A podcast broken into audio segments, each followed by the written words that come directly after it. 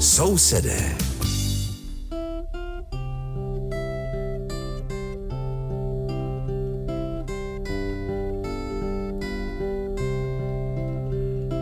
Liebe Hörerinnen und Hörer, Sie hören die Sendung Nachbarn, die den Deutschen in Tschechien gewidmet ist. Aus dem Rundfunkstudio in Karlsbad begrüßt Sie der Moller Richard und aus dem Studio in Aussig an der Elbe Veronika Kindlova.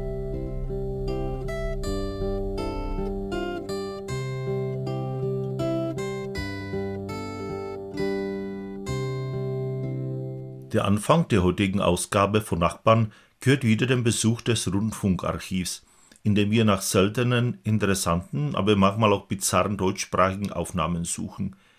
Die Aufnahme, die wir heute ausgewählt haben, gehört wahrscheinlich zu der letzten Gruppe. Es handelt sich um ein Interview mit Ludwig Müller, dem Sekretär des Präsidiums der Kommunistischen Partei Deutschlands, also der ehemaligen Partei in der Bundesrepublik Deutschland. Die ursprüngliche Kommunistische Partei Deutschlands wurde in Westdeutschland in den 50er Jahren verboten und die Kommunisten arbeiteten dort bis 1968 im Untergrund. Im Jahr 1968 durften sie eine neue deutsche kommunistische Partei gründen, die zu den extremistischen Parteien zählte und von Geheimdiensten überwacht wurde. Die kommunistischen Staaten, darunter auch die Tschechoslowakei, unterstützten natürlich die westdeutschen Kommunisten. Das beweist auch das Interview, das wir gleich hören werden. Úvod dnešního vydání sousedů patří našemu občasníku Archivní návraty, ve kterém vybíráme z archivu Českého rozhlasu někdy vzácné, někdy zajímavé a jindy bizarní německojazyčné nahrávky. Ta, kterou jsme vybrali pro dnešek, patří nejspíš do té poslední skupiny.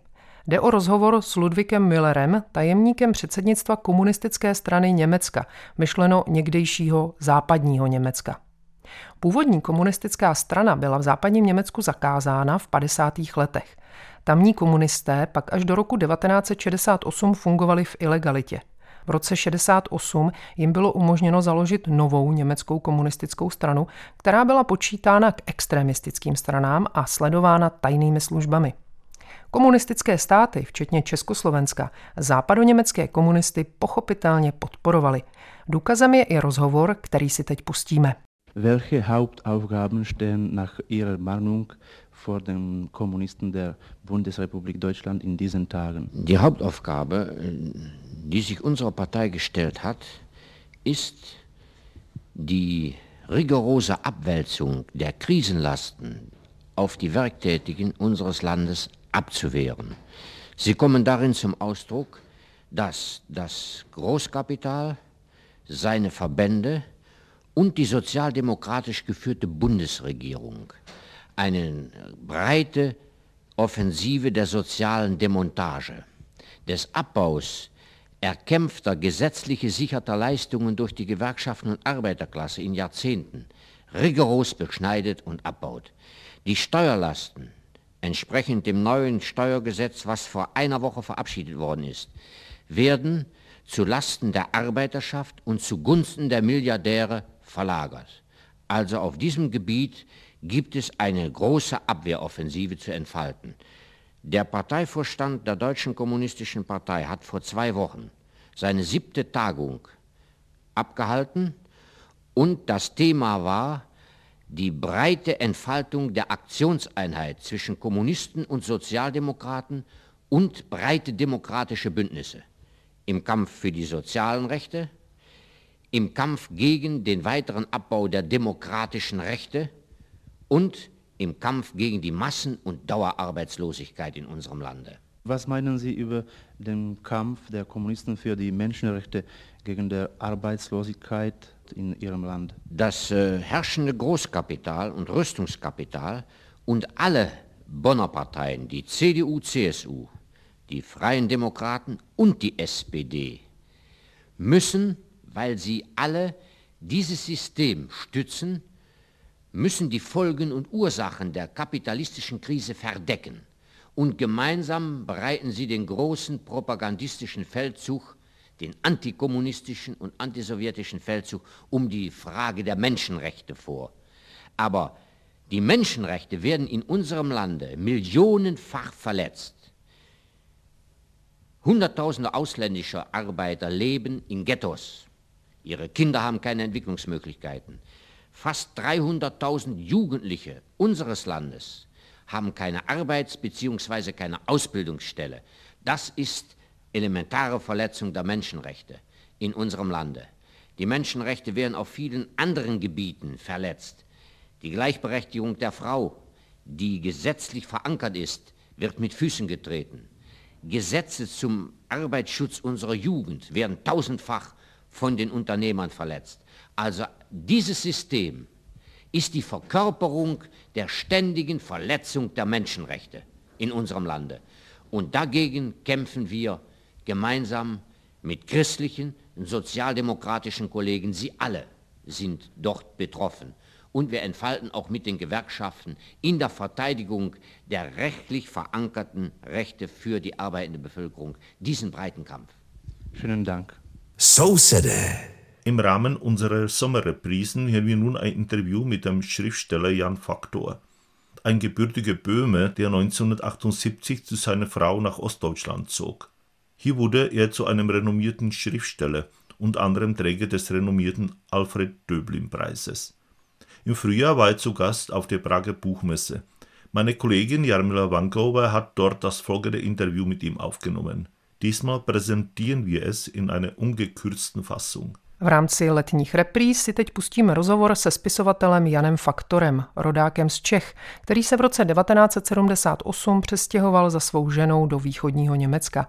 Zde se z něj stal uznávaný literát, mimo jiné držitel prestižní ceny Alfreda Döblina. Na jaře byl hostem Pražského knižního veletrhu. Tam s ním kolegyně Jarmila Vankeová pořídila následující povídání.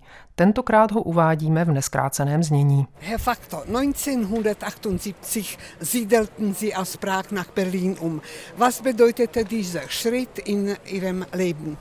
Ich bin nicht wegen der DDR emigriert, ich bin zu meiner Frau übergesiedelt. Das heißt, es war auch formal viel einfacher und ich kannte aber schon Ostberlin von früher, weil meine Mutter war befreundet mit den Eltern meiner Frau und ich bin da nicht ins Unbekannte gegangen, sondern wie meine Frau und ich kannten uns seit der Kindheit. Wir sind eigentlich äh, seit uns zwölf sind befreundet mit meiner damaligen, dann also ab 77 geheiratet, damaligen Frau und jetzigen Frau bin ich seit 1964 bekannt.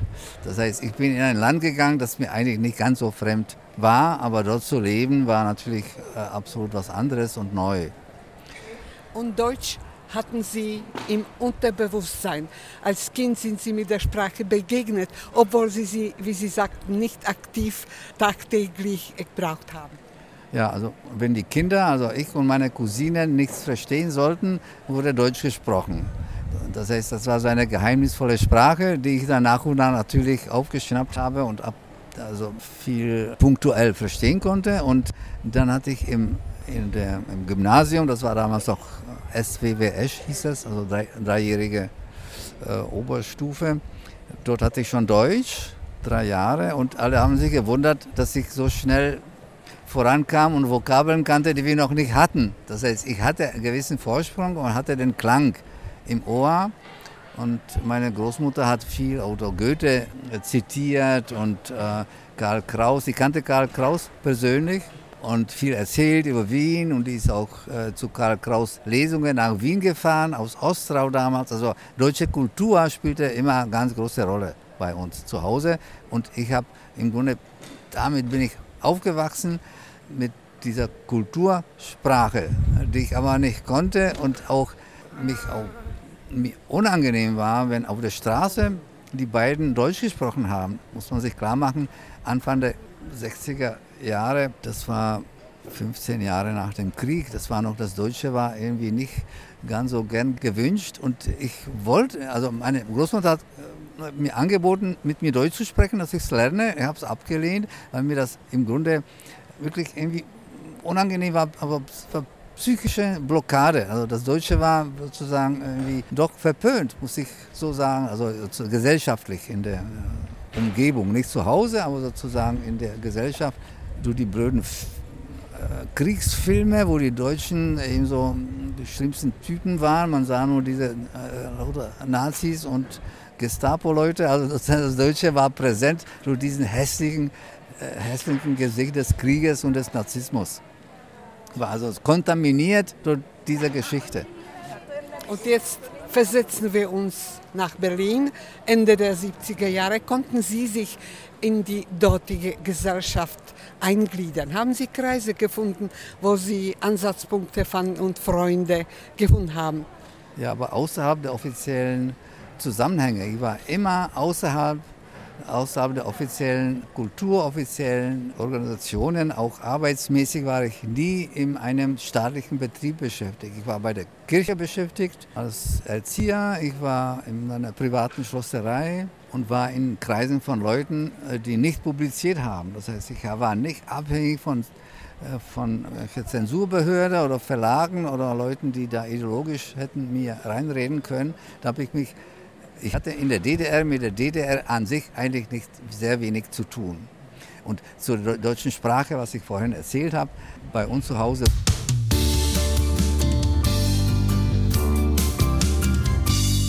Mit dem Jubiläum der Woche bleiben wir auch in der ehemaligen DDR. Am 23. Juli 1910 wurde Josef Schütz in Beringen im Erzgebirge als Sohn eines Handschuhmacherfamilie geboren. In seiner Jugend trat er dem Kommunistischen Jugendverband bei und hielt sich in den 1930er Jahren in Moskau an der Leninschule auf. Nach seiner Rückkehr wurde er Mitglied der Kommunistischen Partei der Tschechoslowakei. Nach der Abtrennung des Sudetenlandes an das Deutsche Reich schloss er sich dem Widerstand an und floh 1939 in die Sowjetunion. Dort arbeitete er zunächst als Metallarbeiter und machte 1943 seinen Abschluss an der Militärschule in Ufa. 1944 nahm Josef Schütz am slowakischen Nationalaufstand teil. Er blieb auf slowakischem Gebiet und schloss sich einem Partisanenkommando an, wo er als Politkommissar arbeitete. Im ersten Nachkriegsjahr wurde er Vorsitzender des Nationalkomitees in Abertham und dann in Schönlünde. Im Jahr 1946 ging er jedoch in die sowjetische Besatzungszone. Hier schloss er sich der örtlichen kommunistischen Partei, der Sozialistischen Einheitspartei Deutschlands, an und schlug eine Laufbahn als Polizist ein. Bereits 1947 wurde er Oberinspektor der Grenzpolizei. Ab 1949 war Schützleiter der Konsularabteilung der DDR-Botschaft in Moskau. Nach der Rückkehr von seiner diplomatischen Mission absolvierte er die Militärakademie und trat in die Armee ein. Anschließend leitete er bis zu seiner Pensionierung die Abteilung Internationale Beziehungen im Ministerium für nationale Verteidigung der DDR. Er erlangte den Rang eines Generalmajors. Josef Schütz starb am 17. März 1989 in Berlin. Er ist auf dem Berliner Friedhof Friedrichsfelde in der Gedenkstätte der Sozialisten begraben, wo die sterblichen Überreste prominenter Mitglieder des kommunistischen Regimes der DDR beigesetzt wurden. Do východního Německa zavítáme i s rubrikou Výročí týdne. Dne 23. července 1910 se v Perninku v Krušných horách v rodině rukavičkáře narodil Josef Schütz. V mládí vstoupil do komunistického svazu mládeže a ve 30. letech pobýval v Moskvě na Leninově škole. Po návratu se stal členem komunistické strany Československa. Po odtržení Sudet se zapojil do odboje, v roce 1939 utekl do Sovětského svazu. Nejprve se tu živil jako kovodělník, v roce 1943 absolvoval vojenskou školu v Ufě. V roce 1944 se Josef Šic zúčastnil slovenského národního povstání. Na slovenském území pak zůstal a zapojil se do partizánského oddílu, kde fungoval jako politický komisař. V prvním poválečném roce se stal předsedou Národního výboru v Abrtamech a pak v Krásné lípě. V roce 1946 ale odešel do sovětské okupační zóny. Zde vstoupil do východoněmecké komunistické strany a dal se na policejní dráhu. V roce 1947 se pak stal šéf inspektorem pohraniční policie. Od roku 1949 působil Šic jako vedoucí konzulárního oddělení velvyslanectví NDR v Moskvě. Po návratu z diplomatické mise absolvoval vojenskou akademii a vstoupil do armády. Potom až do odchodu do důchodu vedl odbor pro mezinárodní vztahy na východoněmeckém ministerstvu národní obrany. Dosáhl hodnosti generálmajora. Josef Šic zemřel v březnu 1989 v Berlíně. Je pohřben na berlínském hřbitově socialistů, kam byly ukládány ostatky významných představitelů východoněmeckého komunistického režimu. Sousedé.